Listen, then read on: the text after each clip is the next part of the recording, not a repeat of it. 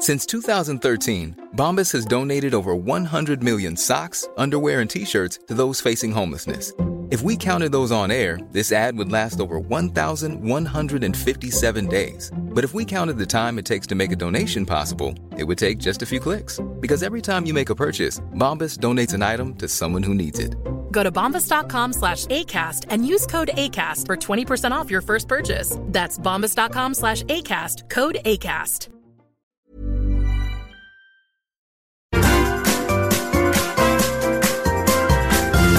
You are listening to the Mother of All Talk Shows podcast with George Galloway. My editor, who's very much older than me, has just accused me of showing my age. It's Justin Trudeau. I'm g- glad that his father's not alive to hear me make that mistake. Viva Fidel! Uh, the Canadian Prime Minister, though, has taken flight from Ottawa as the entire city has become log jammed, a kind of gigantic truck.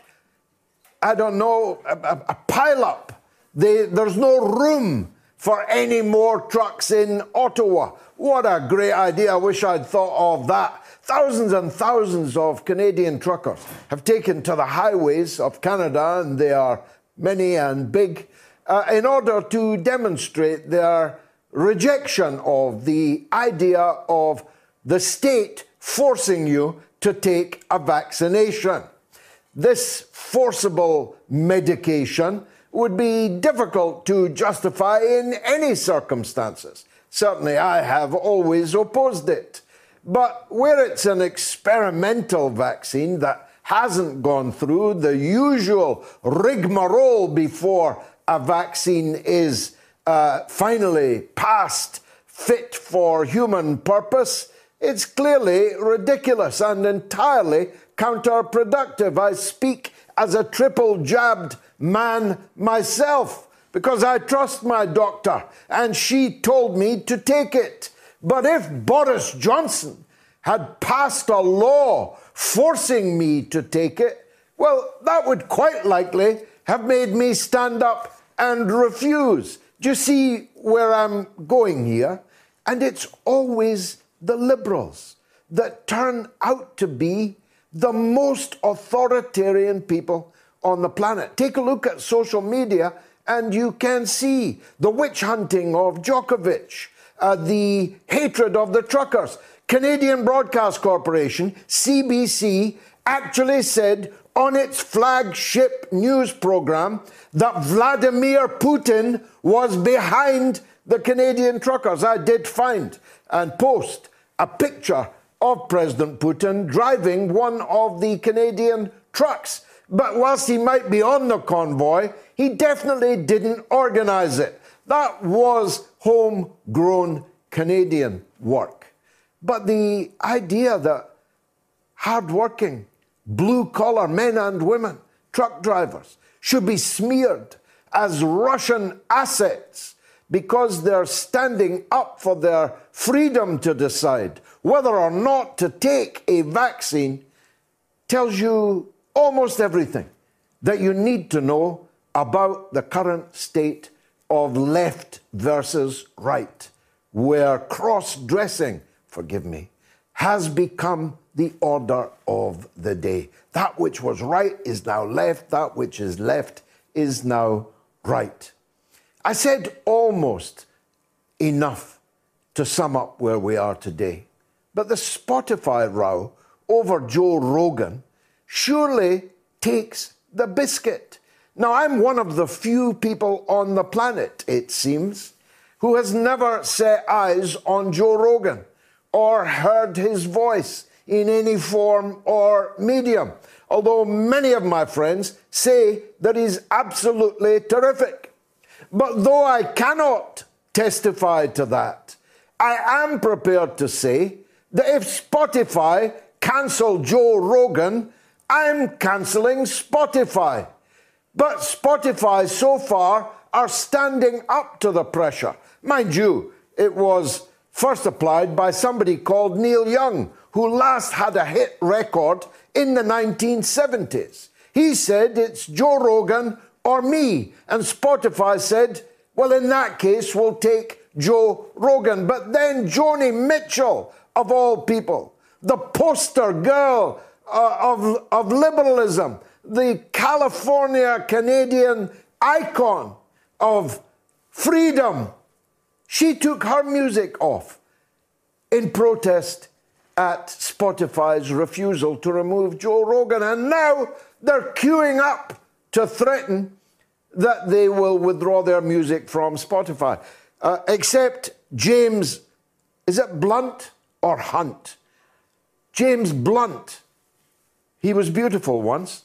He threatened to download more music, upload more music onto Spotify if they dare to cancel Joe Rogan. I'm going to buy some blunt uh, music, uh, although I was never his biggest fan. But you see where I'm going with this. This kind of political cross dressing has now become utterly bewildering. Just last weekend, on my drive down from Scotland to London, in the course of my journey, I discovered that hundreds of people were earnestly discussing whether or not I had a mean and harsh attitude to refugees and maybe a rampant transphobe. Neither allegation of which, of course, is true, but serious people discuss this and then block you and cancel you because somebody said you were a transphobe or that you were against refugees.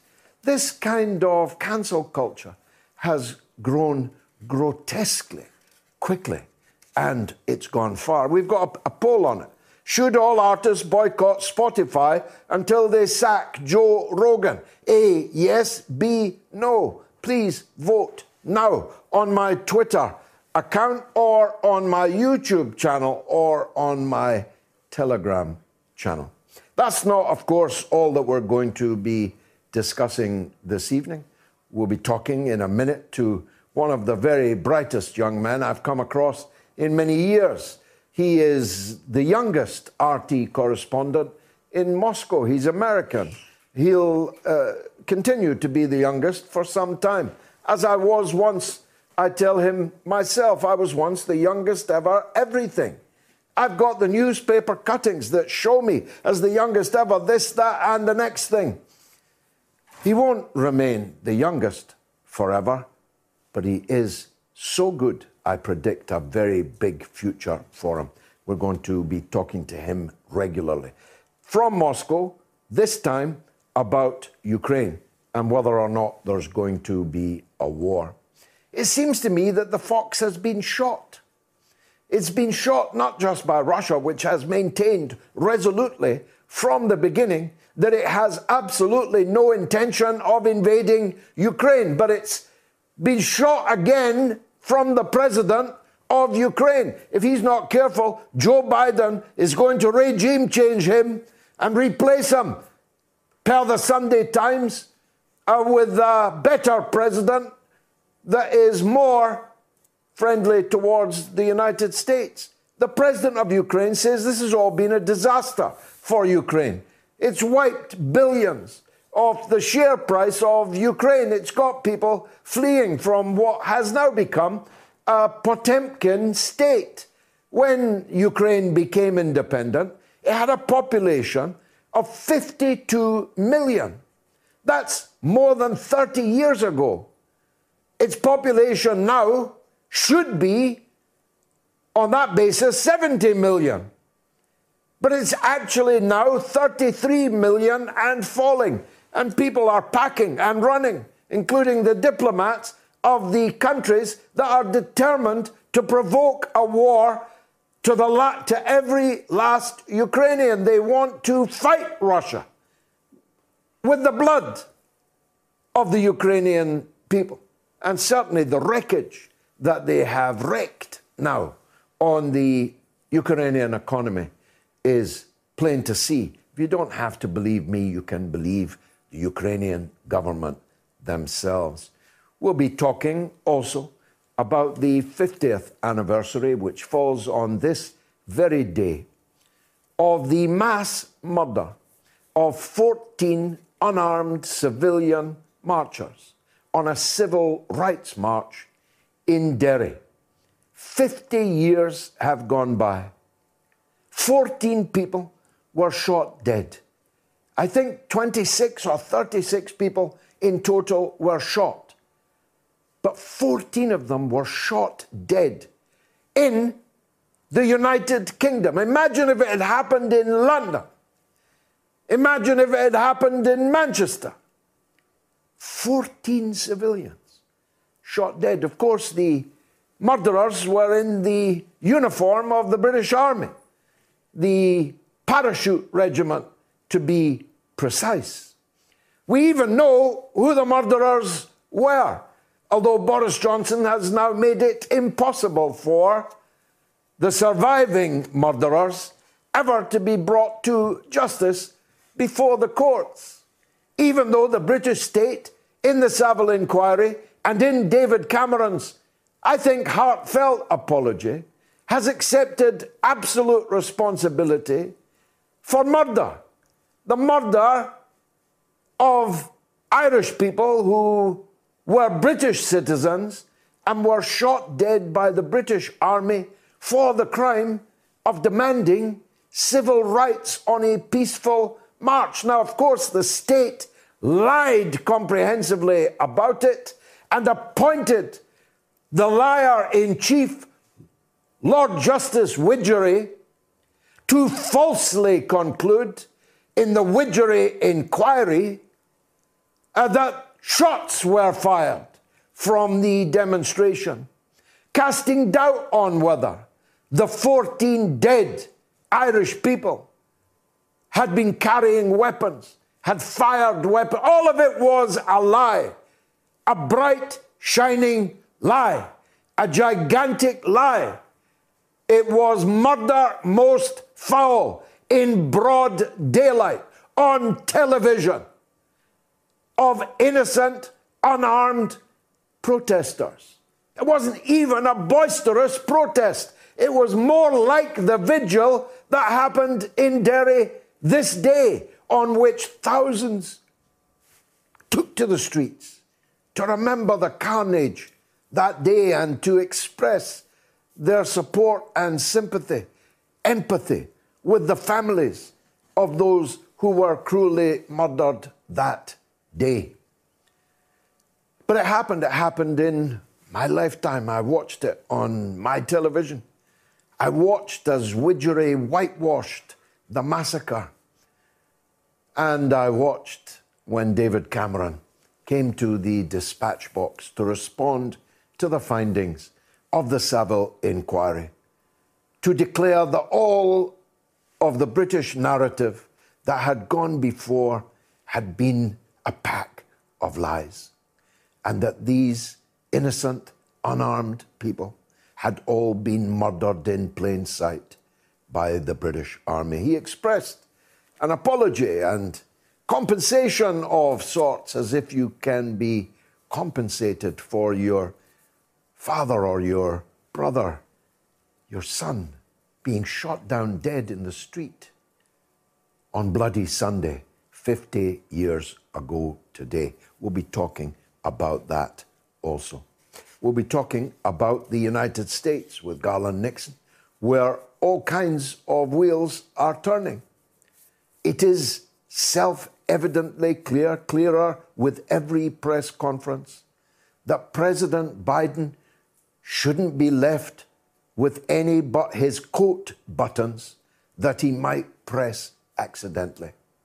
Where it is increasingly abundantly clear that you would not send Joe Biden out for a loaf. Abundantly clear that it is bordering on, if not over the border, of elder abuse to pretend that this man is running the most powerful, violent country on the earth. For that is what it is. But here's the rub if Joe Biden's not running America, who is? It's certainly not the vice president, Kamala Harris, whose ratings are plummeting lower and lower every week and are far lower even uh, than the semi senile President Biden. Nobody's trusting Kamala Harris. In fact, she wants out. She's begun to brief the media that she never really wanted to be in the Washington bubble and is looking for ways out. So, if not Biden and not Harris, who is running America? Well, a clue might be in the increased desperation to find a war to force other people to fight. And that isn't going well. NATO is splintering apart in front of our eyes. Germany wants nothing to do with a military confrontation with Russia, maybe because they have some experience of that matter. France wants nothing to do with it. As a matter of fact, France and Germany and Ukraine and Russia are about to have their own four party talks, cutting out the United States. Because increasingly it is obvious to more and more European countries that the United States is ready to fight wars to the last drop of their blood. The Slovakian president said that he'd withdraw all Slovak troops from NATO if war broke out at US behest in the Ukraine. And he wasn't the only one. The Bulgarians have made it clear. No, we're all right, Joe. Don't send any American troops over here. We don't need them and we don't want them. It is beginning to be clear that the strategic decision to exclude Russia from the European security architecture upon the fall of the Soviet Union so that they could still have an enemy to justify their presence and their spending on weapons was a great mistake. As I said here last week, Russia is a European, Christian, capitalist country. There is no reason whatsoever for it to be the enemy of other European, Christian, capitalist countries. No reason except uh, the determination of the United States to exclude Russia for its own geopolitical purposes. But the law of unintended consequences, as it often does, has kicked in. The US allies in Europe are beginning to question the value of the European United States relationship. And Russia has grown ever closer to China, where the sun is very definitely rising. The Chinese are kickboxing while we are tickboxing. I see that our uh, TV Twitter account uh, went over 10,000 uh, yesterday. Congratulations to those involved in that. If you're not following Moats TV on Twitter, please do. There's no point in hundreds and hundreds of thousands of you just following me. You need to follow my show uh, also. Um, and uh, you can do that uh, on Twitter. Now, look, we're launching a, a, brand new, absolutely groundbreaking podcast series tonight. You won't want to miss that. It's called Maxwell the Monster. Which Maxwell? Wait and see. And at 8.30, you're going to hear all about it. I won't spoil the surprise. Stay tuned, please, for that. Now, our first guest uh, of the evening, I've already given him a big build up. I'll not repeat it.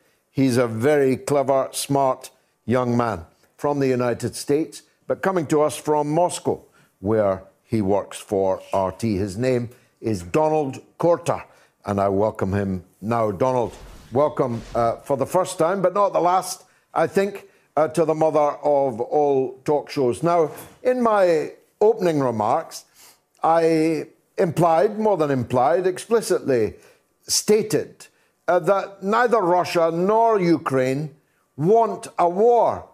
It seems that it's the United States and its vassals, particularly the United Kingdom, that are really pushing the envelope on all this. Is that how it looks to you in Moscow?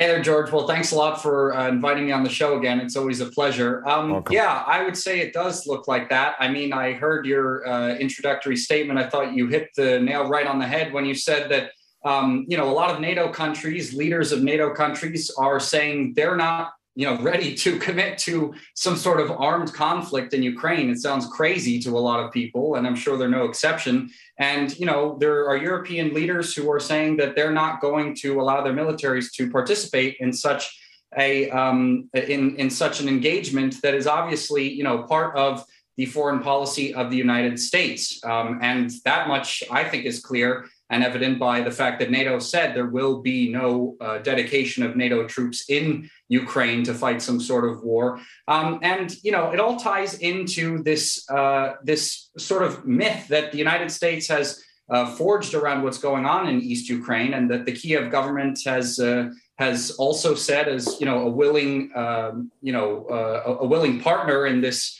um, attempt to basically put pressure on Russia, if you will, that everyone in East Ukraine and these breakaway uh, provinces are just, you know, R- Russian occupiers or something. I've been there many times. I'm filming a documentary film right there. And I didn't see any Russian occupation when I went there. We interviewed normal people as well as the uh, administrations that are right now in charge of the country. They're locals there, you know. Well, uh, if they can, uh, if they can organise a gigantic truck cavalcade in Canada, uh, it's not beyond uh, Russia's capability uh, to have uh, done that, but they didn't. Um, and there's a, a, sense of unreality about it all. I, I heard on the BBC today sonorously announced that Boris Johnson was going to double the number of British troops sent to Eastern Europe. In fact, it's Estonia only.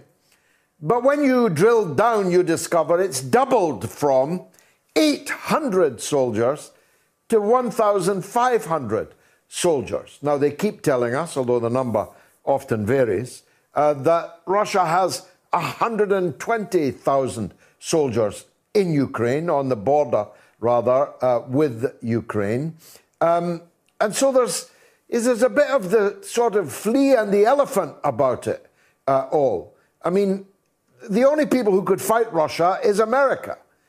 The Italian armed forces are not going to fight Russia. The Dutch armed forces, if they have them, are not going to fight uh, Russia. So, do American people know that if this becomes a shooting war, it's them that will be fighting Russia, nobody else?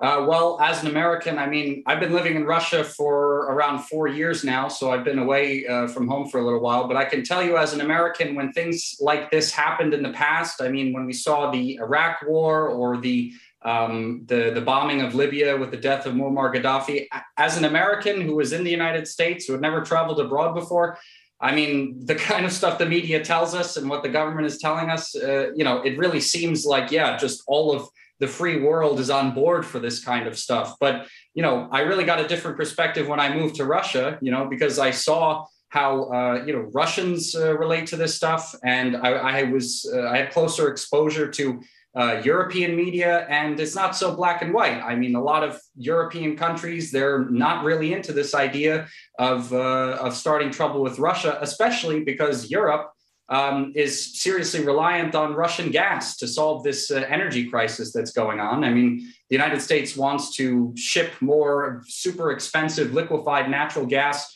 to Europe when there's the you know the Russian there's Nord Stream 2 there's the Russian pipelines that are going to send natural gas to Europe at a, a, way cheaper price and you know when when you have to make a choice between those two uh, for Europe it's not so clear as the United States wants to make it out to be. It's not just between you know freedom and authoritarianism. This is just some fake dichotomy. And i think a lot of europeans know that especially uh, germans you know german the german government uh, seems to not be so fond of uh, what the united states and uh, and the UK, like you said, are see, seem to be doing in Ukraine. I mean, uh, you mentioned that Boris Johnson wanted to double the amount of UK troops near uh, Russia's border. That came not so long after Biden uh, Biden's plans to possibly uh, send more U.S. troops to near the Russian border were, were announced, and it, of course, it's also the U.S. and the UK that are sending the most.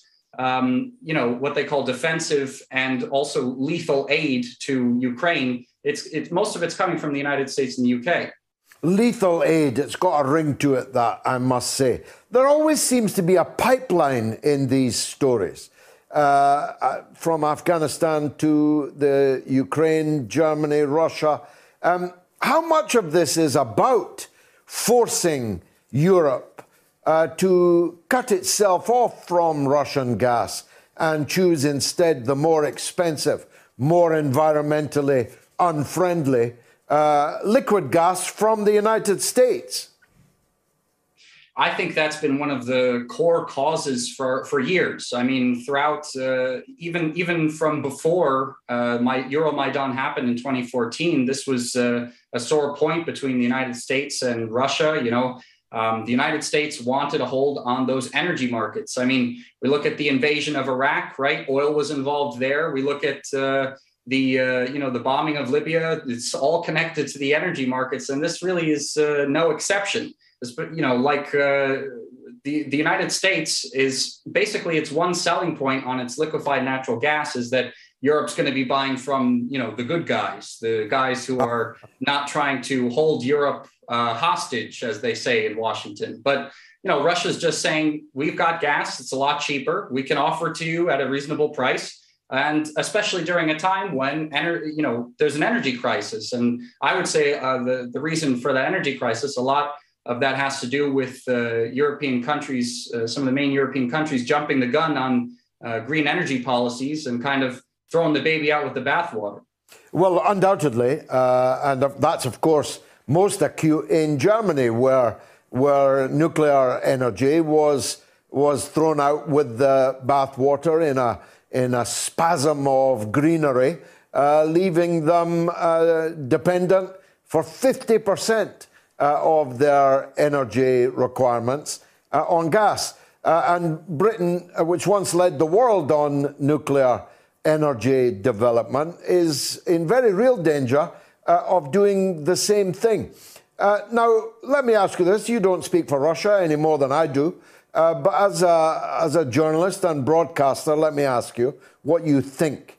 Um, Russia, I, I think we both agree Russia isn't going to invade Ukraine, yeah. but it will make what they call military technical moves elsewhere in the near abroad and in the far abroad to answer the refusal of the United States to even acknowledge properly, let alone accede to, uh, the principal Russian security concerns, which are membership of NATO for more and more countries in its, uh, in its backyard and bordering it, particularly Georgia and the Ukraine.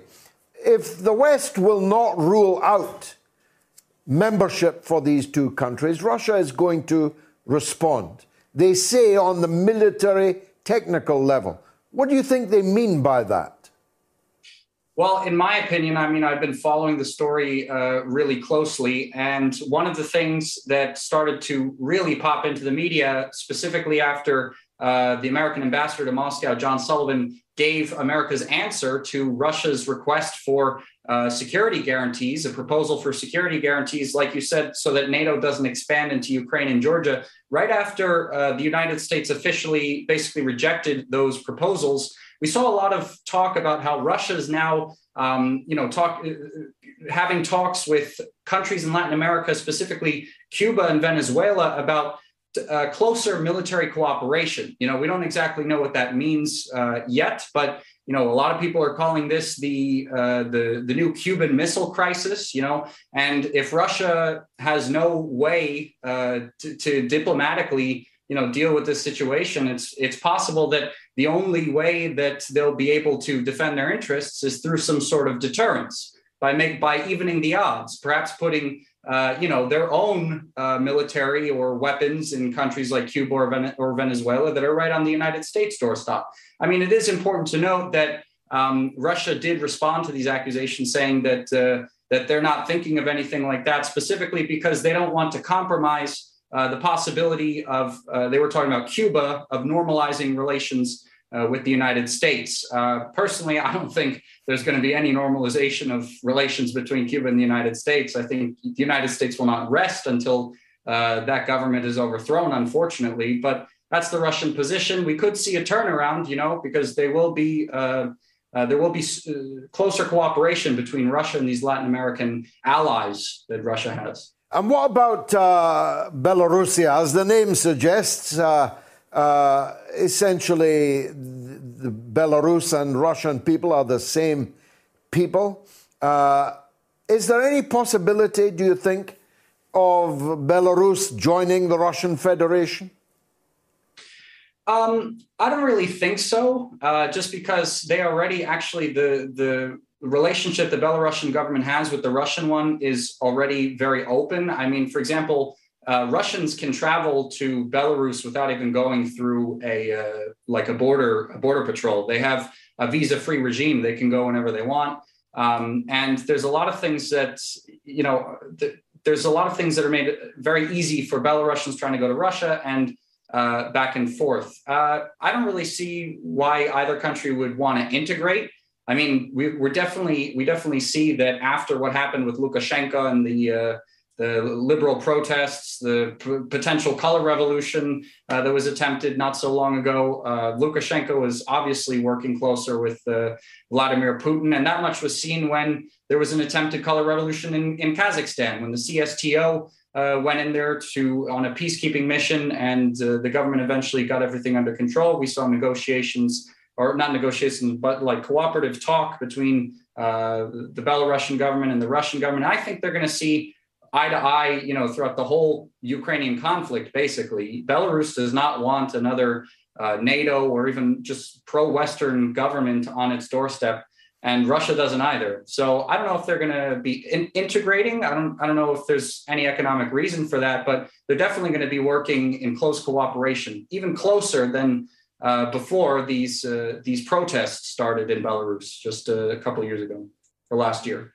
On the other hand, in eastern Ukraine, uh, Russia has uh, said that its citizens that live there uh, can join the Russian military uh, if they choose and access Russian uh, benefits, uh, state benefits. how significant a development is that?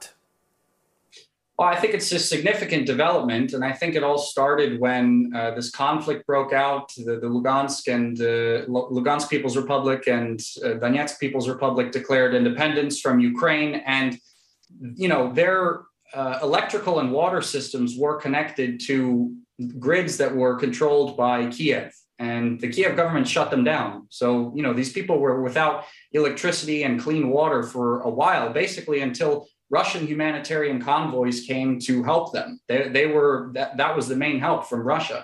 And ever since then, um, you know, Russia, the Russian government has done more and more to help the people of this region. Um, you know, they, they don't recognize uh, the, these uh, provinces as part of Russia or even as independent people's republics, but they do recognize that a lot, a lot of people living there, probably they would even consider the vast majority of people living there are ethnically Russian. And so the Russian government in the Russian Federation feels an obligation to help them. And like you said, yeah, the um, more and more benefits uh, from the Russian government are becoming available to people from those regions. It's become very, uh, well, a lot easier for people from Lugansk and Donetsk to get Russian citizenship if they so choose. Uh, that was uh, after Vladimir Putin uh, signed off on that just a couple of years ago. So, uh, and and while they do have their own passport systems, um, they're able to travel uh, into the Russian Federation freely, even with their own Lugansk and Donetsk passports. So,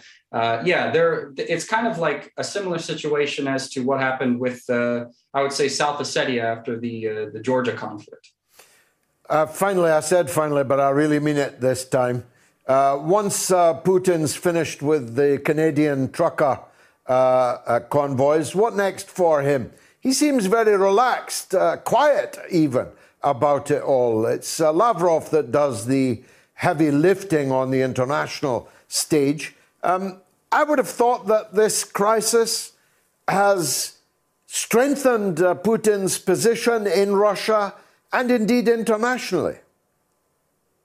I would say so as well, because you know the one thing that Vladimir Putin right now can pride himself on is that Russia's a relatively stable country. I mean, you know, I've I've been living here for a long time. I lived in the United States uh, for most of my life, and it's like almost immediately after I moved to Russia, I saw that you know there's a lot less uh, social divisions here, and there's a lot less social instability than there is in the United States, which is supposed to be the the greatest country in the world, according to what we were told as kids. You know, so you know, watching what has been happening on the TV, what's going on in Europe, in the United States, and then seeing what's going on in Russia, Russian people see their the country they're living in as a stable place, and you know, a lot of people, a lot of that can be attributed to uh, Vladimir Putin's administration. Donald, thanks for making your debut on the mother of all talk shows this evening. It is odd. Only the British could do this, I think. I'm not aware of anyone else who's done this. On this day in 1661, they dug up Oliver Cromwell from his grave. He had died two years previously. He was dug up, hanged in chains, and then beheaded. But he was already two years dead. He was a skeleton. And here's the PS that I used to tell visitors that I was showing round Parliament. Uh, his head was put on a spike outside uh, the St. Stephen's entrance uh, to the House of Commons, one which my next guest and I have walked through uh, 10,000 times. It was put on a spike at St. Stephen's entrance. But overnight, it was nicked, it was stolen.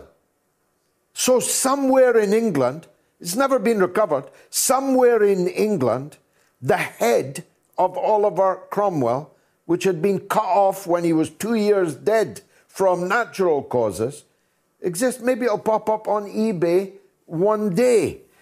My next guest might know where it is. He was my parliamentary colleague for many years, and we worked together also in television.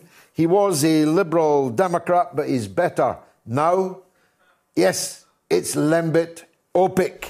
Lembit, thanks for uh, joining us. You're looking wonderful.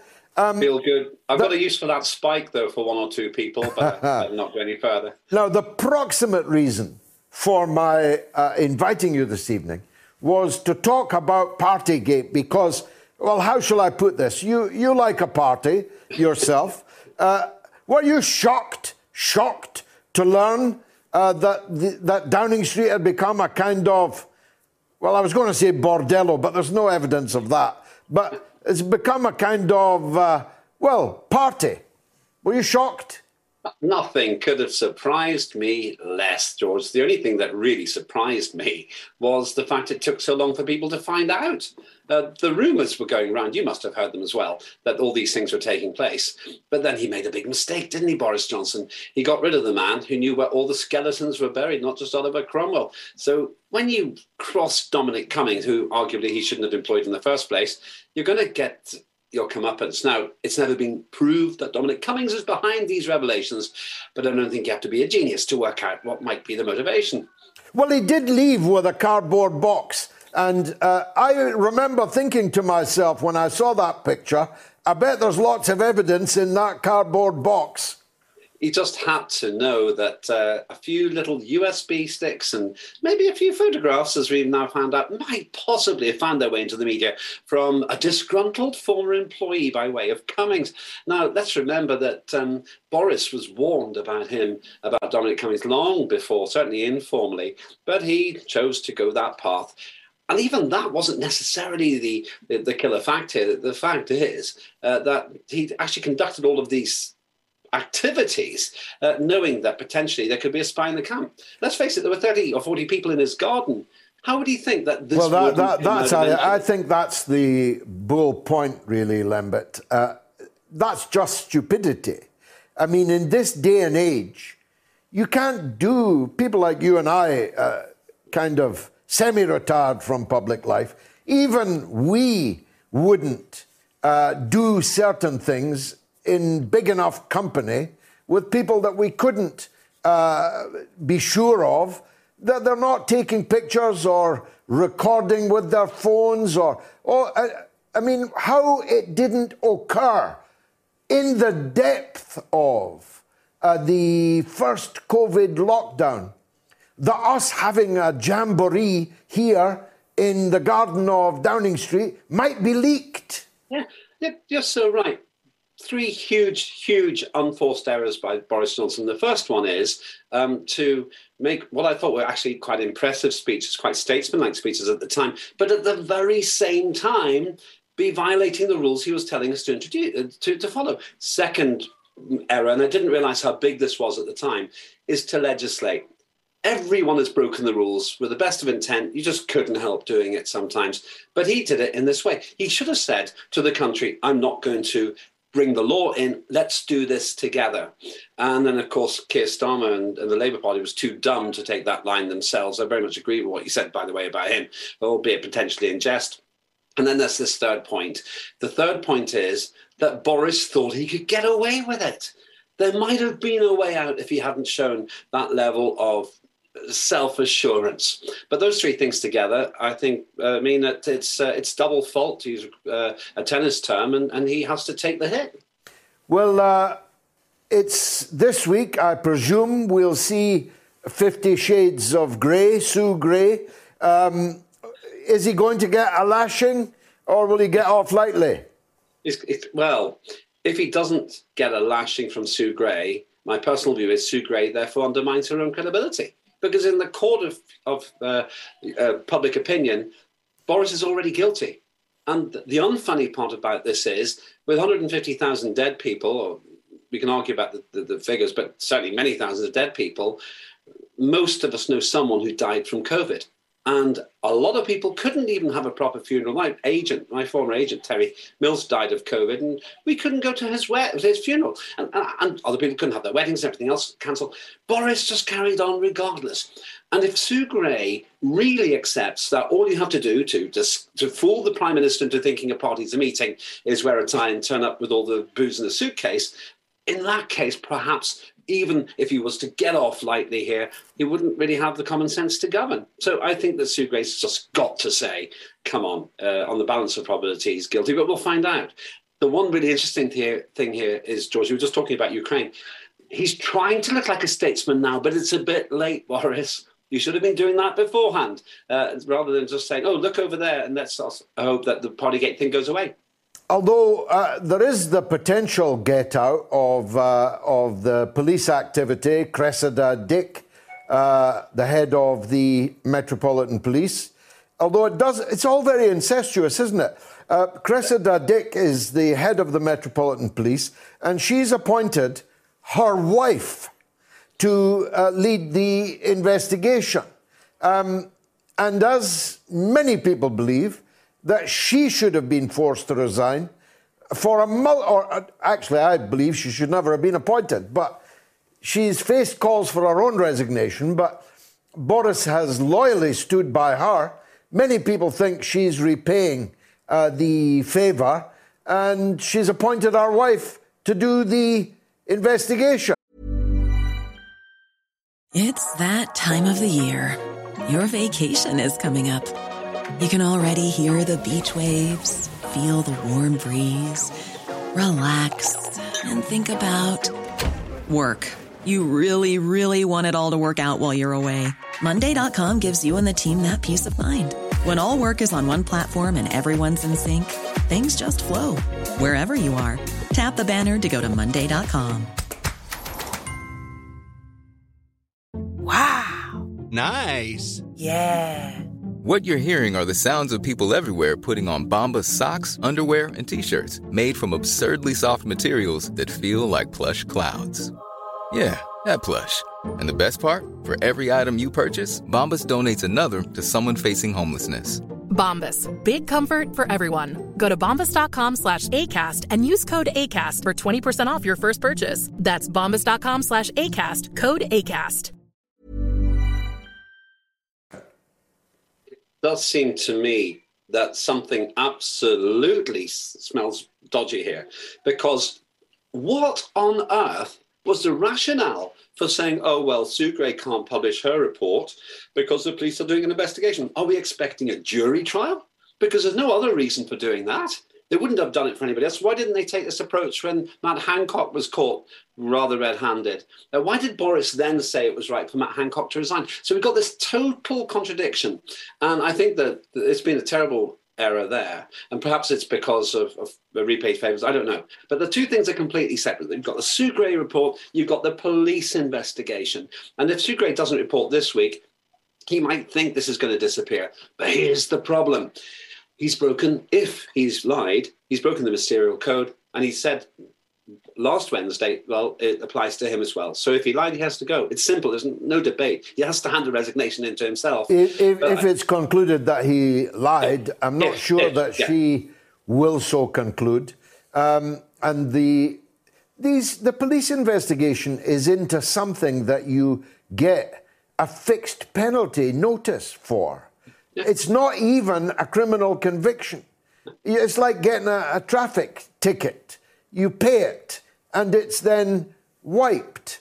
Um, so, how that can hold up uh, a, an investigation in Whitehall is very difficult to understand. As I, as I recall, Boris actually got uh, uh, an order against him for not paying council tax it's a, a CCJ, I think, county court judgment against him. He didn't resign. He's still got to be prime minister. So it's really strange. But you know what? This is a classic Al Capone moment. Al Capone being done for tax evasion when they all thought he'd done a lot more. Boris is being done if if he is found guilty or if Sue reports, as I suspect she will, that something's gone wrong in Downing Street, that possibly turning up with his wife and kid when there were 40 people in his garden might have given the clue he thought he was at the party. If he comes to that conclusion, as most of the British population has, then he's got himself into this mess because it looks like he wasn't straight. You know, George, the only reason I think he's still in his post is because Keir Starmer has done an absolutely abysmal job of holding him to account. Every Wednesday I watch PMQs expecting Keir Starmer to do the obvious thing, asking five tight questions and a, maybe a sixth one. But instead, he just blows it every time. There's no one even in the penalty area, and he's missing the goal. So he's got Cressida Dick, who's um, shilly shallying maybe around this, or maybe she is doing a great job. We'll see. Uh, we've got Sue Gray who's postponing, and we've got a leader of the opposition who just can't kick the ball into the into no. the gate. He, he can't uh, kick the ball into the net. He can't land a blow, and we were always told that he was uh, boring but forensic. But if he's forensic, how come Boris Johnson is still standing? Because he's not forensic. It's hard to believe that he's the leader of the opposition and they replaced somebody who, whether you liked him or not, Jeremy Corbyn, was absolutely clear in his narrative. You could dislike his narrative, but you'd understand it. I, Tony Blair may have made some catastrophic mistakes in terms of his own long term legacy. But you know what? Boris would have already been toast by now. Boris would have had to resign because Tony Blair would have just um, done the sucker punch and, and that would have been the end of it. But Keir Starmer can't do it. I actually thought last week, oh, he's going to do it now because he's asking short, tight questions. Does the ministerial code apply to you? Yes, no questions like that. And he could have given Boris enough rope to hang himself, but no, then he just drifted off again. So yeah, it was particularly poor last uh, Wednesday, running out of time limit. So let me ask uh, it's not just that Keir Starmer is so patently incapable uh, of leading the opposition, knocking out the government, it's that the government is bereft of, uh, of challengers with any credibility. Uh, isn't that also the case? Tories are holding back because they look at that front bench and they can't really see anyone that can win parliamentary seats for the Conservative Party in uh, Bolsover, in County Durham, in Rotherham, etc., where Boris did win them. Yeah, that, some truth in that. I actually think the stalking horses and the serious contenders are all keeping quiet because that's what they do in these leadership elections. Liz Truss Rishi Sunak clearly regarded as favourites. Penny Mordaunt maybe they're a, uh, uh, uh, a, runner as well. They don't want to stick their head above the parapet. But the point you make is the big problem here. Boris was only in his position because he was an election winner, and he proved that.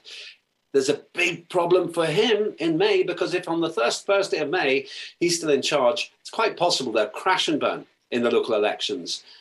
Can somebody else do better? Probably. Privately, the word on the street with council candidates is they want him to go out of the way because he's an embarrassment. But who knows? Maybe he's the great Houdini. I doubt it. I would say the absolute longest he's going to be in post before he announces his departure is the first Friday of May. But I don't think he's going to get past the Sue Gray report. I think he'll basically have to say, I'm going to leave and there needs to be a leadership election. So they'll be quiet until the, the gates are open and the horse race begins.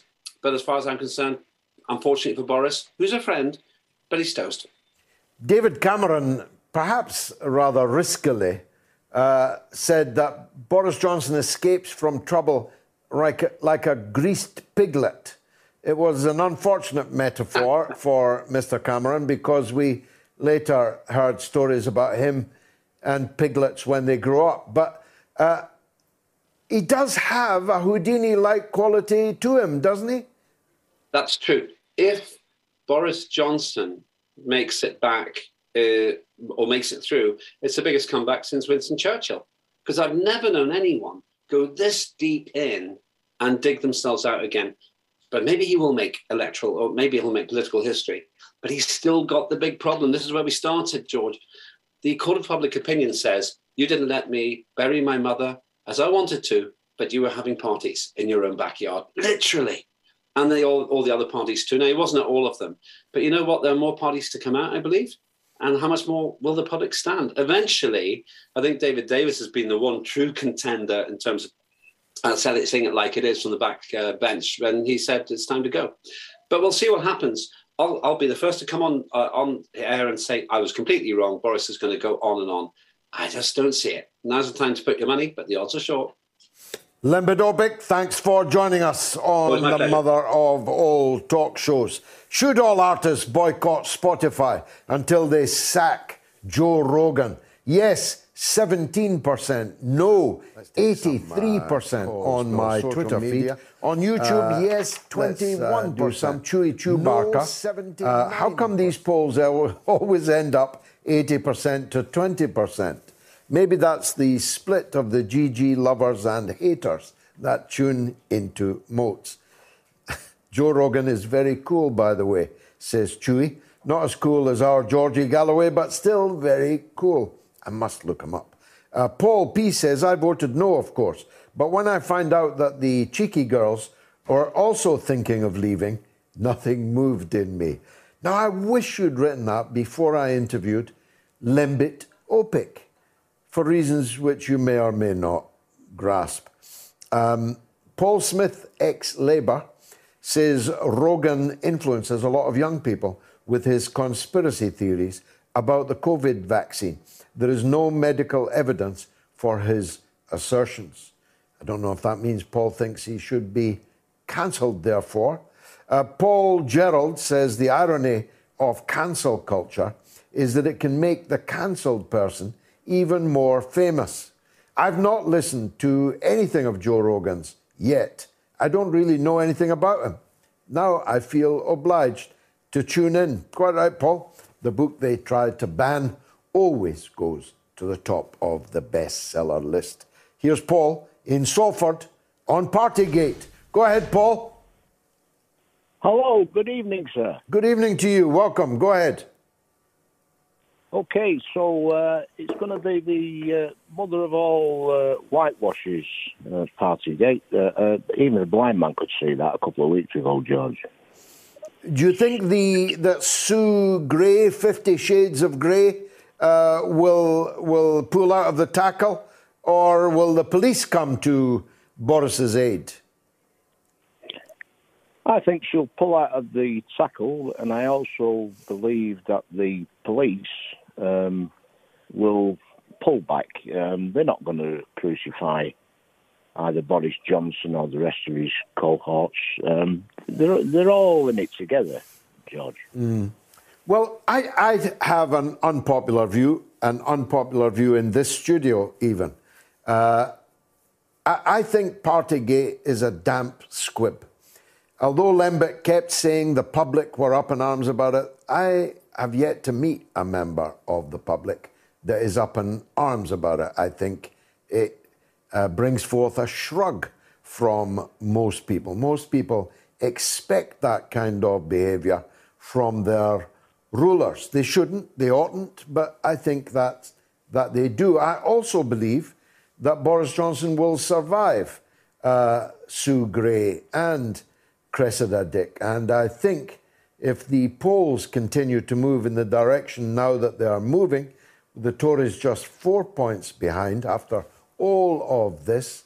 I don't think that the May Council elections will be a disaster for the Conservatives. That's my take. It's my honest take as, a, as an observer of politics for a long time, Paul. Last word to you. Yes, sir. I, I think there's about two weeks um, difference between your birthday and mine in August of 1954. Oh wow! You've been round. Yeah, yeah. We've both been, been round the block. the block, yeah. Yeah, yeah, yeah. And uh, you've been in politics, and you've you've always fought the good fight mm-hmm. um, in all in all your life.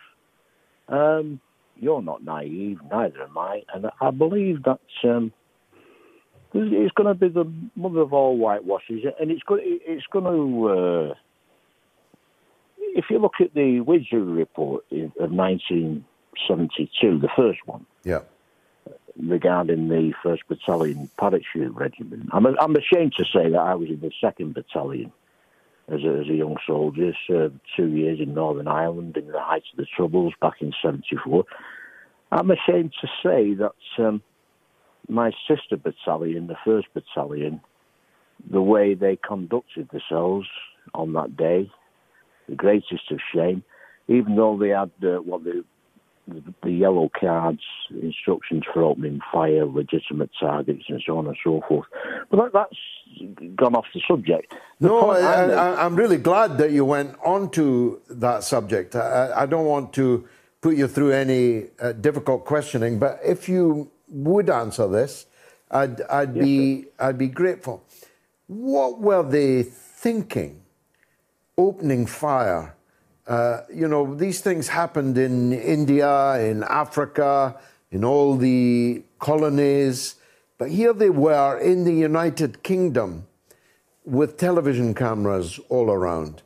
What were they thinking when they began firing on the crowd? Well, the thing is, in my opinion, British troops shouldn't have been sent to Northern Ireland in '69 anyway to do a policeman's job, even though the RUC at the time couldn't do the job properly. Um, but I think the worst thing in the world is when they sent the um, the parachute regiment in there because yes, every soldier is a trained killer ultimately. Um, but if you look at uh, the John Stalker inquiry, um, they got rid of him just as he was getting to the crux of the matter. So, yes, I'm ashamed to say um, they acted unlawfully. Um, I was in the second battalion parachute regiment, and um, we didn't hear that much about it. Actually, I'm not saying it was hushed up we didn't hear that much. But the, the fact of the matter is, what drove them to commit such acts of violence against innocent people? Only God Almighty knows that. But you, you, the train killers uh, have been sent in there, and I'm not saying they were on drugs or anything like that. Um, but God Almighty, I really can't answer that question. Only, only the guilty parties could. Mm. Great call, Paul. I'm really glad you made it, Paul in Salford. Let's go to Dan in Portsmouth on Joe Rogan. Go ahead, Dan. Great show, George. Absolutely love the show. Thank you. So, with Joe Rogan, I mean, I think the key thing for me is it's it's a long format show, and he's done over 1,700 shows at this point. And I think if if you get people to speak for that length of time, anywhere between two to four hours in a podcast, you're going to be able to pick holes in it. And this guy clearly is right wing. He's had many left wing people, you know, from Marshall. He supported Bernie Sanders. I know that. Doesn't sound doesn't um, sound all that right wing. Well, exactly. He's had Edward Snowden on there mm-hmm. as an mm-hmm. example. Mm-hmm. Um, Sam Harris, and I, I, think it's about time he had me on his show, Mr. Rogan. I, I, if you're watching, I'm supporting you. Give us a call. Get your people to call my people. Sorry, Dan. Go on.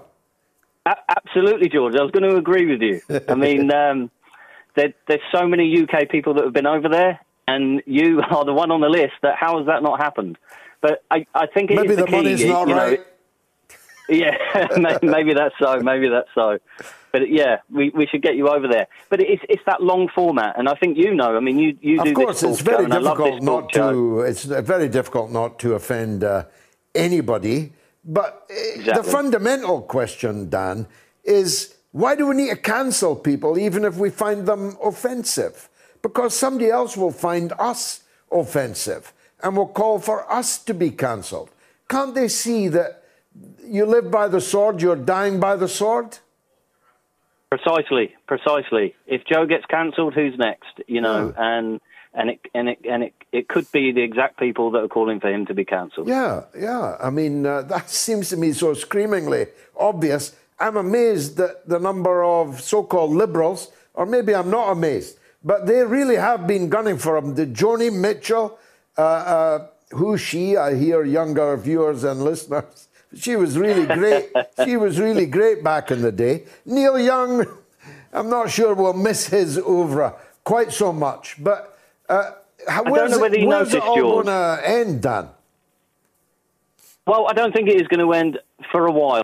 I mean, all we can see is we, we can see it in the metrics, and the metrics say that over 10 million people enjoy listening to Joe Rogan. And I don't think Neil Young was getting 10 million listens on Spotify each month, was he? I'm absolutely certain about that. Thanks, Dan. You've been great fun. David's in New York, staying in the US. On Joe Rogan. Go ahead, David. Hi, thanks for taking my call. Uh, my welcome. first time calling into this program. I, I really enjoyed this program. Thank you. Uh, welcome. Uh, uh, about Joe Rogan, like you, I'd never heard of Joe Rogan until I became aware of uh, the attempts to force Spotify to remove his podcast. So it, it appears that the, the, those trying to cancel him were referring to his. In, he does many interviews, a lot with comedians and, and music people, and th- those weren't the ones that that caused the, the people trying to cancel him to get upset.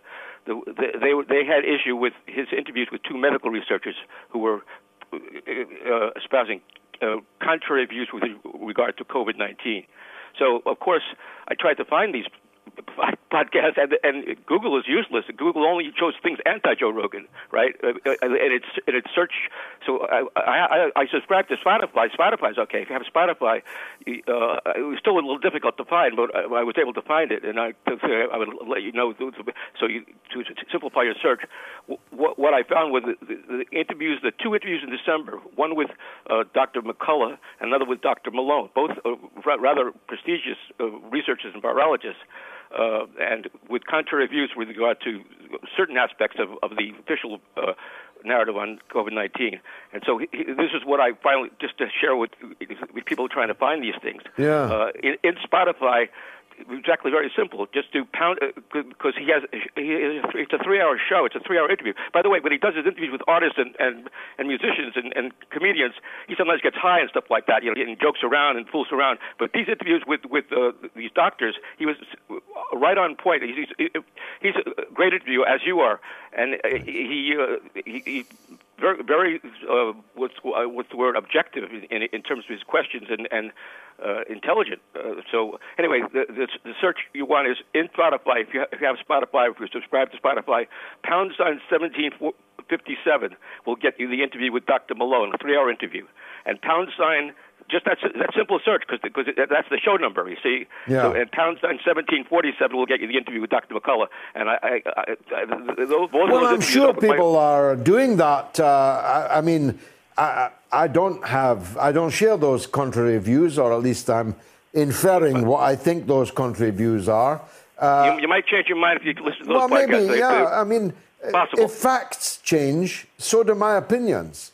And if uh, if other people have got opinions that make me question the facts uh, that I thought were the facts, that's a good thing, isn't it? Not a bad thing. Yes. Yes, well, one, one more thing uh, regarding that.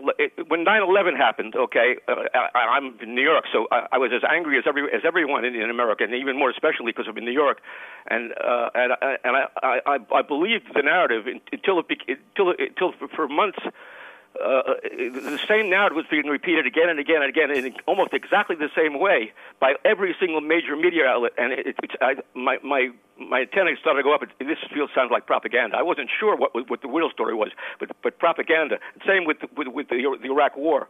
And, and and this feels that way too. I mean, it, it, may it may be right that the official narrative is correct, but it, it feels like propaganda because it's it's blasted you in, in exactly the same way from every single outlet well, I, am really grateful, uh, David. Thanks for that. I think a lot of people will be taking you up on your search uh, directions. Thanks for that. Gerasimos is in Ottawa.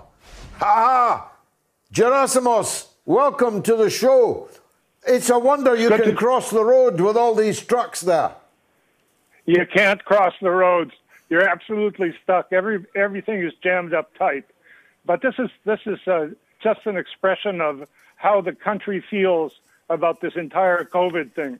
Although we've done fairly well in Canada, uh, nonetheless, the, the, gov- the, the government's messaging has been less than perfect, more like in Bojo's uh, tennis court than, than a- anywhere else. I mean, I, I think you could add Biden and Bojo in to young Trudeau. And has and, Trudeau has Trudeau's political position begun to slip. I mean, he called an election, no. it didn't go all that well, though he survived. Yeah, he, Has he, he fallen survived. further? He, no, I don't think so. I mean, uh, I, I, I, think he's in a uh, he's in a stable position for a couple of years anyway.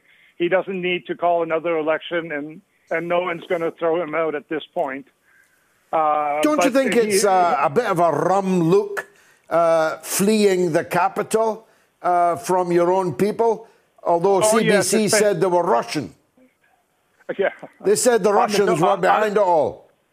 They they did, eh? Good, good for the CBC. I used to produce for the CBC, so I, that was 50 years ago. So I'm not surprised. Uh, it, it, just shows you how Russia Russia Gate has got everywhere. Well, they're just so smart, those Russians. I mean, of course, like we have to be very careful because they could be everywhere. Yeah. You know, when I was when I was a young man, my father used to read. My father was a survivor of the San Pedro de las Gardenias concentration camp in in Spain. He fought with the international brigades. Okay. And and, and in the Spanish Civil War. And I used to see him uh, reading the newspaper, and he would have a pencil and and uh, he would underline things. And i said dad what are you doing? He said i'm reading between the lines. Because the good. only way you can find the truth very good. between the lines. Very good. God rest his soul. And, gerasimos let me ask you one more uh, question.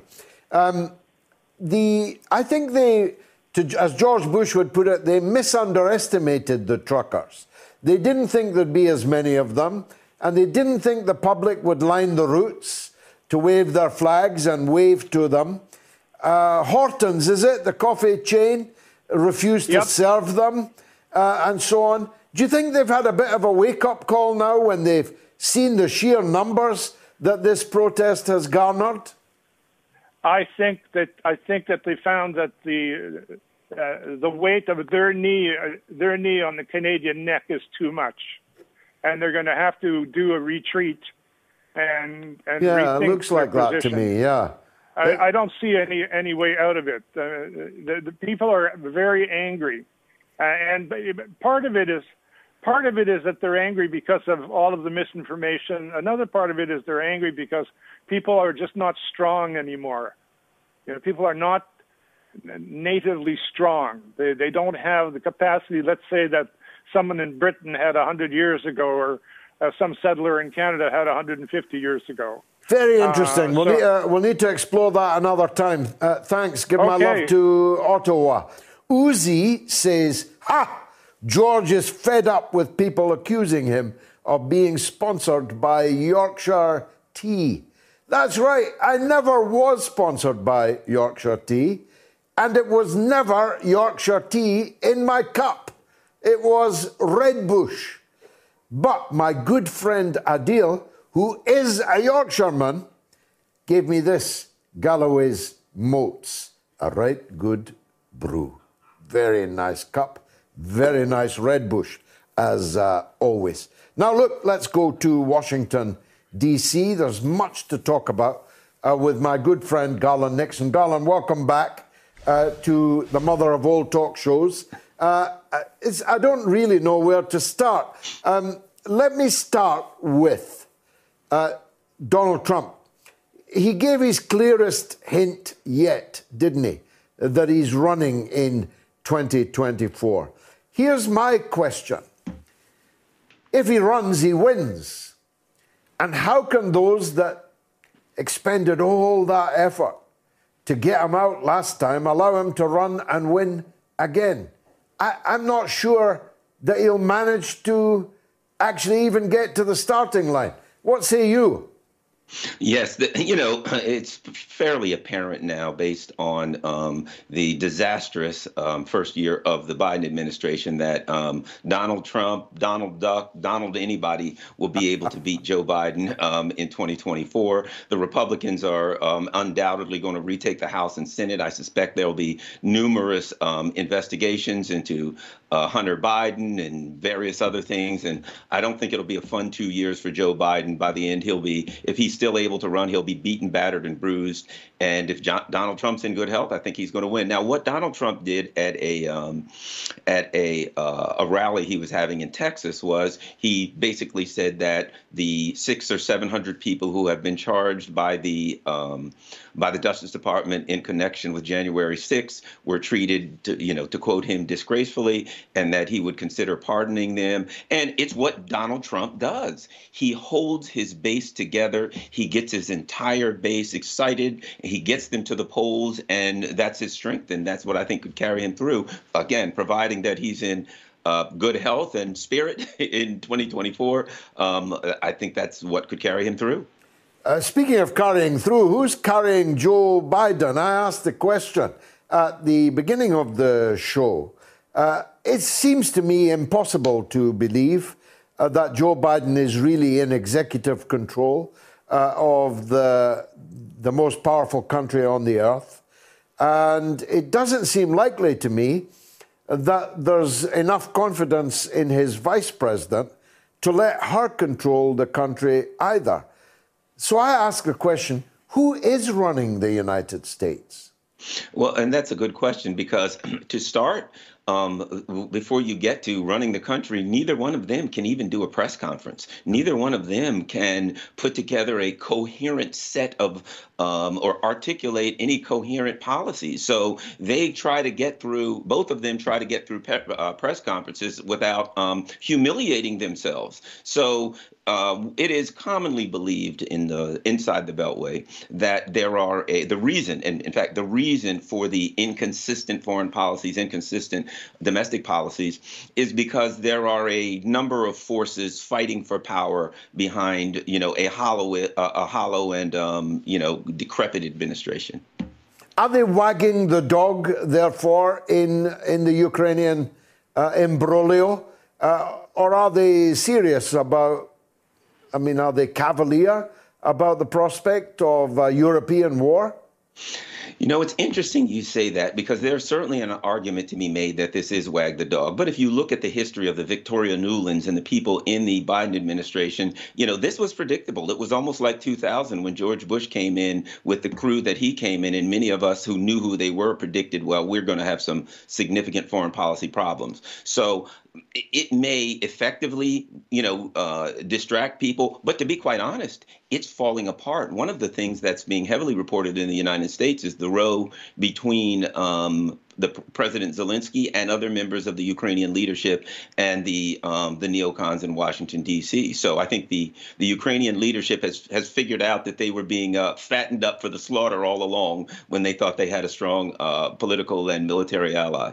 That's right. I mean, uh, it, it turns out that uh, if Zelensky is regime changed, he'll be regime changed from Washington rather than Moscow. Yes, and um, you know you're looking at something similar to what the um, Washington did in uh, in, in uh, South Vietnam and whatever whatever it was, 62 or 63, where they they coup the leader, they put in a more compliant government, but they end up with so much instability that the country you know eventually falls apart. And um, right now, it appears there's great instability. However, I will add this: one of the things that the last few weeks, maybe few months, has dem- has demonstrated, I'm sure, to Ukraine and to, at minimum, the leaders of France and Germany, is that Russia is actually a more reliable diplomatic and economic partner to them than the U.S. empire. Russia wants diplo- wants a diplomatic resolution. Ukraine now wants a diplomatic resolution, and the polls say the people of Ukraine and the people of the U.S. want diplomatic resolutions, and the U.S. Uh, you know seems almost uh, you know irresponsible and giddy over the prospect of you know what could be a a, a war that could end humanity. Yeah, um, the Ukraine is only one of the tracks. Uh, China was the other one. Uh, China's being left alone. I suppose it's slightly relieved. It looked like it was going to be war with China. Then it looked as if it was going to be war with uh, Russia. But truthfully, I believe the United States is not capable of fighting a war uh, with uh, hypersonically nuclear armed adversaries. And I agree with you. I don't believe the American people would, would stand for it. The polls are clear enough. Biden should negotiate a settlement with Russia. Oh, absolutely. The American people, um, if you look, the last poll I saw was somewhere around 59 to 29 yeah. um, in favor of, um, the, the, as the poll put, a deal with Putin um, for a resolution. If you look at the numbers in America, the number of the polls in America, the, the voters, number one is healthcare. And then you get to climate and other things like that and infrastructure. So the American people overwhelmingly want the country to, want the leaders of our country to focus on the, the uh, you know, the, the, the stress and strife that people are going through as a result of, you know, the pandemic economy. Now, uh, you're a retired police officer. Uh, you're a member of the ACLU, the Civil Liberties Union. You keep an eye on matters uh, judicial. Uh, a liberal, so called, I hate the word, a liberal justice has been prevailed upon by the Democrats to announce his stepping down so that they can, while they still can, control who gets his seat. Uh, tell us about that. Yes. Well, there's, uh, you know, Justice Stephen Breyer has announced his his retirement, and there are many who believe that he's doing this um, prior to uh, the Republicans regaining power in November. It's almost, uh, you know, unless there's some kind of a black swan event, it's almost uh, uh baked in the cake at this point.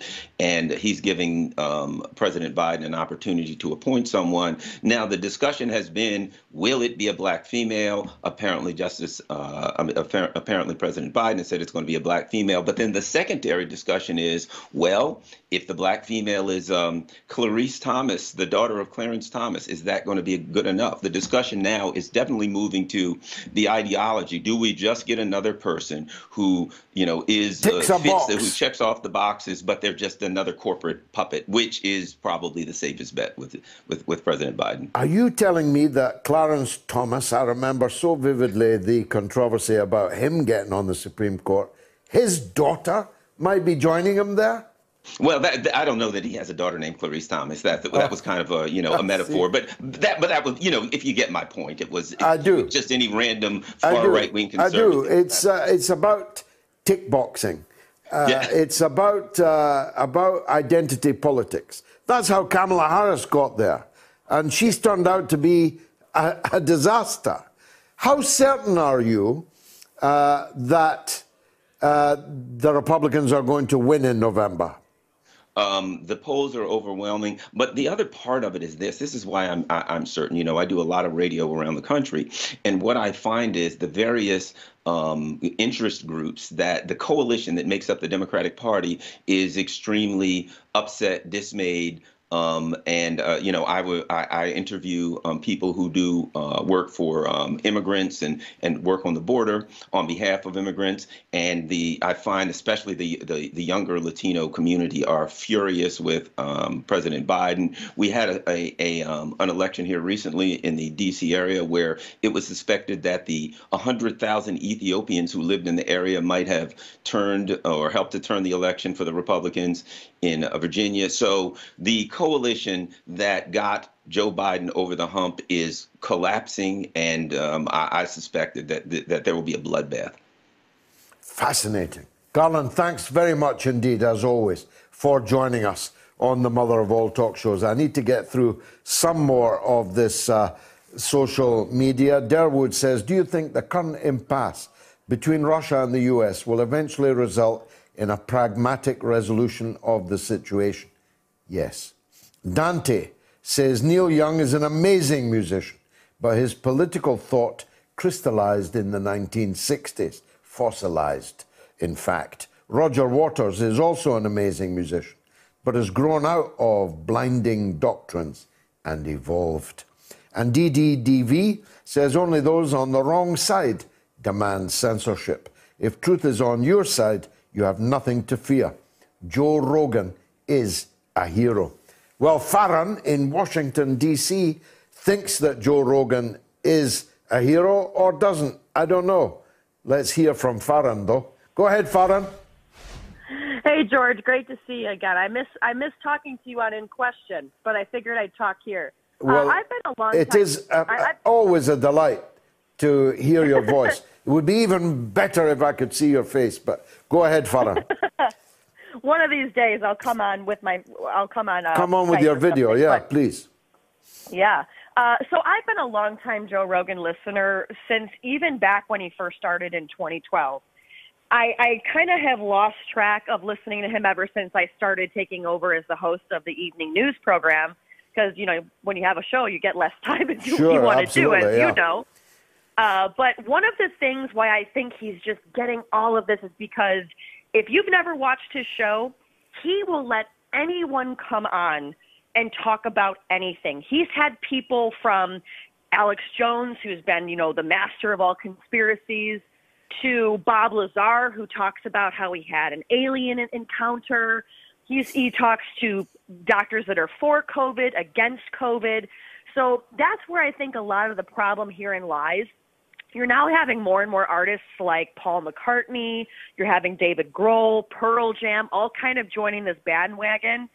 And when you think about it, it's like, okay, well, let's look at where they are in the charts of their of their music. And you know, the Beatles will always be high, but a lot of these other guys, it's like, hmm, maybe they're jumping in on this to, you know, maybe get a little bit more listens. To now. remind people But they're I- still alive, Farron. exactly. But I did want to ask you this question because you've been talking about the show about Russia and Ukraine as well. Yeah. I've been talking it about on my show all week. Tucker Carlson on Fox News. For those don't know that don't know, he's the number one rated cable uh, show across the board on Fox News and across the mainstream media in the United States. He asked last Friday, I'm sorry, last Thursday, why does the United States care about Ukraine? Why does the United States care about what's happening with Russia and Ukraine? It's a country in Europe. We have no ties to it. And even said to the uh, the lament of President Putin, saying, you know, we're getting involved in their problems. Uh, Russia kind of has a has a reason to be mad at us right now. Ever since that, George, now you have all the Sunday shows, including this morning with reliable sources and Brian Stelter saying he is now a Putin puppet. Yeah, he's Why a Russian it? agent.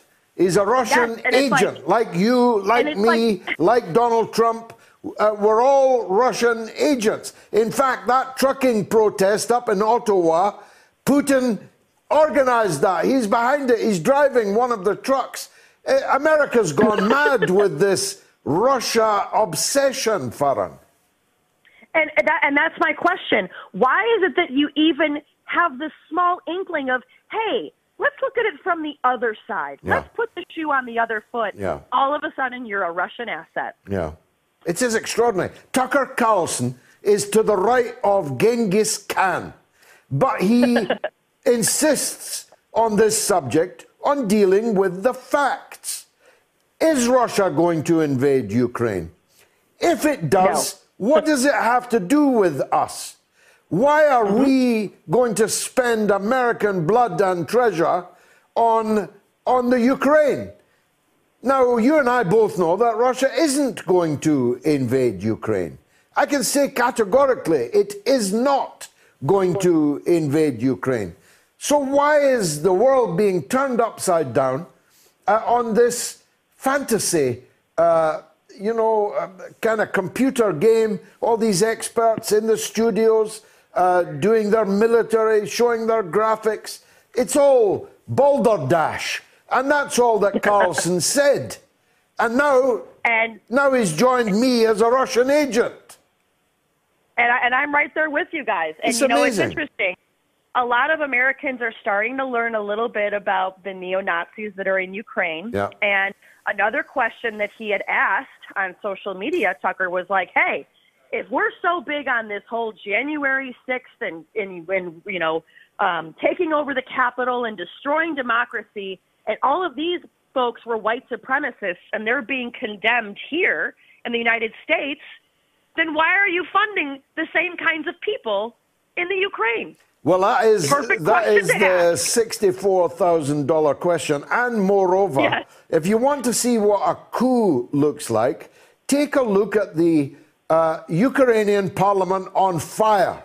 Take a look at the president having to run for his life just ahead of the mob. Take a look at the Maidan in 2014 organized by the United States and the European Union. You want to tell me January 6th was a coup? You've never seen a coup like the one that took place in Kiev in 2014.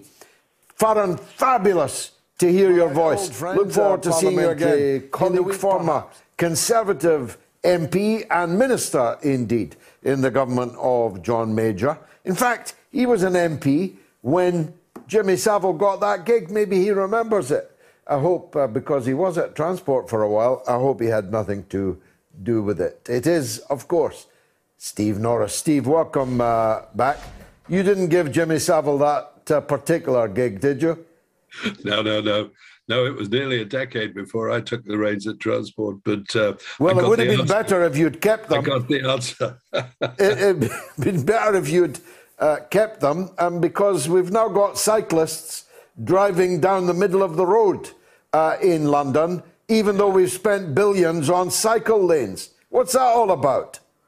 Well, it's all about um, a new uh, set of advisory um, uh, issues issued by the Highway Code to add to what's already an incredibly complex document. You, you know, used to think the Highway Code was fairly simple. Do you understand what traffic lights are? Do you understand what the speed limits are in various parts of the country and so on? Now it's horrendous, and it's all around this uh, what they call this pyramid approach, where uh, pedestrians come top, and then cyclists, and then, um, you know, I suppose uh, motorcyclists, and then buses and taxis, and then right at the bottom is the dear old motorist. Uh, and you know, there's some logic in that in some ways because we do want to make sure that uh, that we keep accidents off the road. But frankly, I think this one really has triggered something quite extraordinary, which it is certainly triggered me, Steve. I'll tell you, as someone with yeah. no no, I would have, if I'd become mayor of London, there wouldn't have been a cycle lane left. Um, but anyway, uh, speaking of accidents, yeah, uh, Boris Johnson is in uh, deep trouble now, or is he? Oh yeah, I think he is. I think he is for very simple reasons you know, uh, he's credited with having won the Tories uh, an 80 seat majority. Personally, I always took the view that the two people who won those 80 seats are certainly the 30 red wall seats for the Tories were Jeremy Corbyn and Keir Starmer. Jeremy Corbyn, because most Labour voters uh, support the monarchy, support the armed services, believe in their country, don't like people running it down, and simply thought that that was what Jeremy Corbyn was all about. And of course, Keir Starmer, because he told all those Labour voters who voted to leave the European Union that they were fools, they were ill-educated, probably from you know sort of C2D um, yeah. uh, class, thick northern and, racists Yes, and that he would give them another chance to get the right answer. You know, something, of course, that you and I know the EU is very, very keen on. Um, Yeah. So, but given that Boris is credited with having won that election, you have to say that right now, all the evidence is that Boris Johnson would lose that majority for the Conservatives if he remains in office. Uh, I don't personally believe in casting stones, let he who is without sin. But the reality is that Boris Johnson is now, in my view, and in the view I think of most reasonable people, entirely discredited. Uh, if he doesn't go now, then something else will happen, some other offence, because that's what Boris is. That's what Boris does. I worked with him quite closely when he was mayor, uh, and I know that, for example, he really can't be bothered to read the official papers, the number one requirement of any serious minister, um, that he relies heavily on a lot of other people, that, like some very intellectually clever people, he's lazy uh, intellectually, knowing that he can always get away with a quip and a line and a quick scan and so on. And of course, in cases like dear Mrs. Uh, Zadari Radcliffe, for example, now still imprisoned in Iran, um, it was a gift to the Iranian regime when Boris simply blurted out something that was entirely misleading and which led her into continued imprisonment. I mean, that's not even amusing at any level but that's the man who is now prime minister. And, you know, I'm afraid, I think when that happens, whether you like him or not, whether you want to give him credit for what he achieved or not, you simply have to say, you're the problem. And I remember, George, if you don't mind me saying so, that uh, in 1990, a far greater politician uh, of whose shoes Johnson is not fit to, to, to shine had been leader of the party for 15 years and she'd been prime minister for 11. But MPs realized that from that point, she'd become a liability rather than an asset. And the Tory party took the necessary action. And I, I wonder about this current crop of MPs, whatever they are, they're of Conservatives and Labour MPs, as it happens on both sides. As you well know, they're younger, they're less experienced, they're less worldly wise, perhaps. Uh, because as far as I can see, it's not a question of whether you like Boris Johnson or not. It's just a question of do the Tories want to win the next election? And if they do, they have to change. And the sooner they change, the better. Well, I'm glad you brought that up because I was going to. We were both in the house when Margaret Thatcher was defenestrated, and brutal it was. Uh, it was a kind of regicide because, as you uh, rightly imply, she was no ordinary uh, politician, no ordinary uh, party leader, even. This was basically like killing the Queen. And uh, the Tories did it uh, rather ruthlessly on the night we both recall. Um, if that were to happen, let's play hypotheticals. What happens next? Because, um, you know, I've got to say, when I look along that Tory front bench, I don't see any anyone who is what we Catholics call papabile, who is capable of being the Pope. Yes, papabile is a lovely word. You and I know what it means, Yeah. George. But no, uh, nobody not, else, not many else. Not, not many do. However, let me say, first of all, um, that's a really um, a valid point because, um, uh, uh, you know, when you look along the front bench, I do personally think there are several people who'd be perfectly capable of leading the country and doing it very competently. One, of course, is Jeremy Hunt, who I voted for last time uh, when um, Boris Johnson, of course, beat him. Um, uh, another, as far as I'm concerned, is Rishi Sunak. He may be young, but he's clearly extremely bright. Uh, he's very, very good with the media. And of course, I think he'd be, um, you know, very, more- very, very rich. Yes, but I mean, I'm hardly going to blame him for the fact that he married a very rich wife. I've been married twice. I'm always thinking of trying to marry a rich one, but sadly, you know, I love, I, I love both of them. Um, but let's not give you to be distracted. not go And- there. And, Yes, and then there are others. You know, I always remember that um, when uh, Michael Howard, the Conservative leader in 2005, you remember this, Mm. um, decided to stand down after he'd lost the 2005 election to Labour. Um, there were four uh, uh, uh, candidates uh, who everybody assumed would be the senior uh, candidates, um, who who were um, uh, it was uh, Malcolm Rifkind, it was Ken Clarke, what's his name, the little chap who used to be um, Secretary of State for International Trade, as well, Liam Fox. And then this chap Cameron came along and blew them all away um, and succeeded. So don't rule out, for example, somebody like Tom Tugendhat, who's thrown his hat in the ring already. That's quite a brave thing to do. He's a soldier. He's uh, very clear. He speaks his mind. He's nobody's patsy. You know, he was, these he was people- also a strong Remainer. How would that yeah, work? well, you know, I, I think I, I I no longer want to define our politics simply by leave and remain. I mean, I was a leaver. Um, had had we remained, well, then we'd have had to get on with life. I don't think I'd be still arguing the toss. And I think most people do accept now that we're out and we're not going back. So I have no problem with that. I mean, you can say that Jeremy Hunt is probably a Remainer and yet he would be my pick. And the reason is because he would say, as any sensible person was, okay, the country made a decision, we are now out, and my job is to make sure that we make the best of it. You know, one of the most depressing things for me is that since we left the European Union, we have taken none of the advantages No, which no. clearly flow from it. And uh, to me, that's that's a desperate, desperate failing in, of course, this Johnson-led government. He might have got us out, albeit with a few ragged edges, such as the Union um, uh, and Northern Ireland.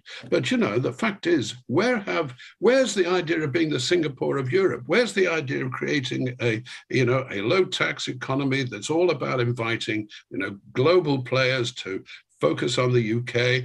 Why do we sign up to Biden's 15% corporation tax when, uh, you know, see, uh, floor? When, as far as I'm concerned, we should be outbidding Ireland to make com- make companies come to us, create employment, create decent, you know, well-paid jobs.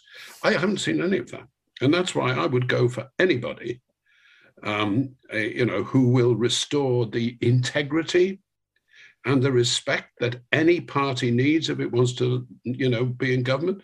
Right now, I think people have more respect for the integrity of the leader of the Labour Party. It may be the most boring of men and the most trite of, of, of but nonetheless, you know, compared to Johnson, the man is a the man is a saint. Well, that is fascinating, I must say. Thank you very much indeed, Steve Norris, for joining us. I've got another legend on the line. He sent me to sleep last time. It's Kenny in Acton. Go ahead, Kenny. The thing you can say about capitalism is that although it produces inequality, it also produces wealth. And all the other systems don't, they just produce inequality.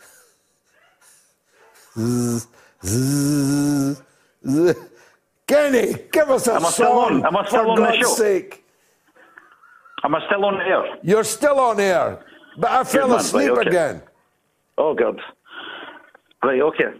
I wanted to talk about this, uh, the idea that feminists have called the patriarchy, because I've been on a few dates with ha- some high earning women recently. Good for you. So I took a woman. Does I your wife a woman, know? I'm single, man. Come on. I took a woman to the Tanner and Co in Bermondsey to a Burns night on Tuesday night. Okay.